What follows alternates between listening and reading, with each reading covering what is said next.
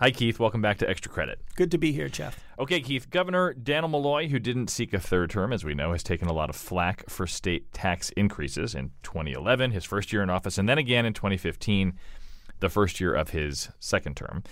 The common narrative of his opponents has been that they are the two single largest tax increases in Connecticut history. You've looked at the numbers. Is that true? No, they are the two most recent large tax increases in state history. Okay. And and you're absolutely right. It's been a constant message, but not only is it not correct, it's not really that close. So how do you how do you analyze it? How should we think about it? We could simply go by straight numbers. The problem with that is if we don't adjust for inflation, everybody knows that a dollar today doesn't buy what a dollar bought 20 years ago. So we can't do it that way. Right. Well, we can. It just wouldn't be good because that's one of the ways I looked at it. And then from there, went to adjusting for inflation.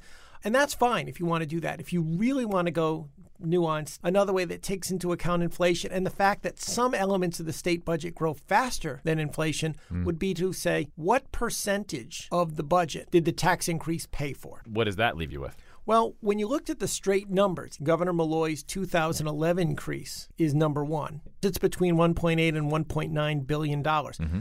But number two is the uh, tax hike under Governor Weicker in 1991. It was more than 1.1 billion dollars. That's the tax increase that gave us the state income tax.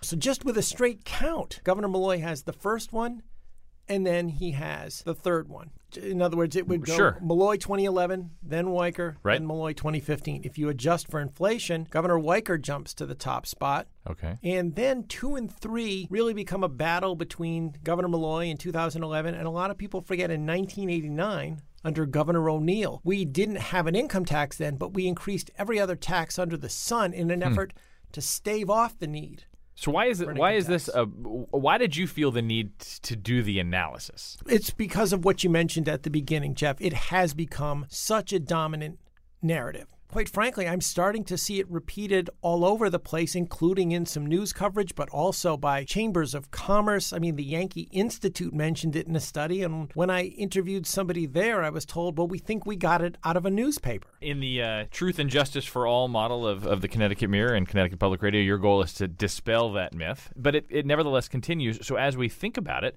Governor Malloy will soon be out of office. Governors Weicker and, o- and O'Neill served decades ago. How much do these tax increases play into their collective legacies as state leaders? Those three we talked mostly about Malloy in 2011, Weicker in 91, and O'Neill in 89. When you start adjusting by inflation or as a percentage of the budget, there's a huge chasm. Those three stand alone. They're like on the Mount Rushmore of big tax hikes. And then you have a gap, a significant gap. And then you get things like Governor Malloy in 2015, Governor Rowland in 2003, Governor Rell in 2009 those aren't remembered, that second tier. People mm-hmm. don't remember Governor Rell because of that 2009 increase or Governor Rowland because of 2003, but they remember Governor Weicker and the income tax. And I think they will remember Governor Malloy not only for that, but that will be one of the things that defines him. Keith Phaneuf tackles budget stories like a can of Pringles. Once he starts, he just can't stop. Follow all of his reporting on the upcoming budget cycle at ctmirror.org. Thanks, Keith. I have nothing but I can tip my hat on that one.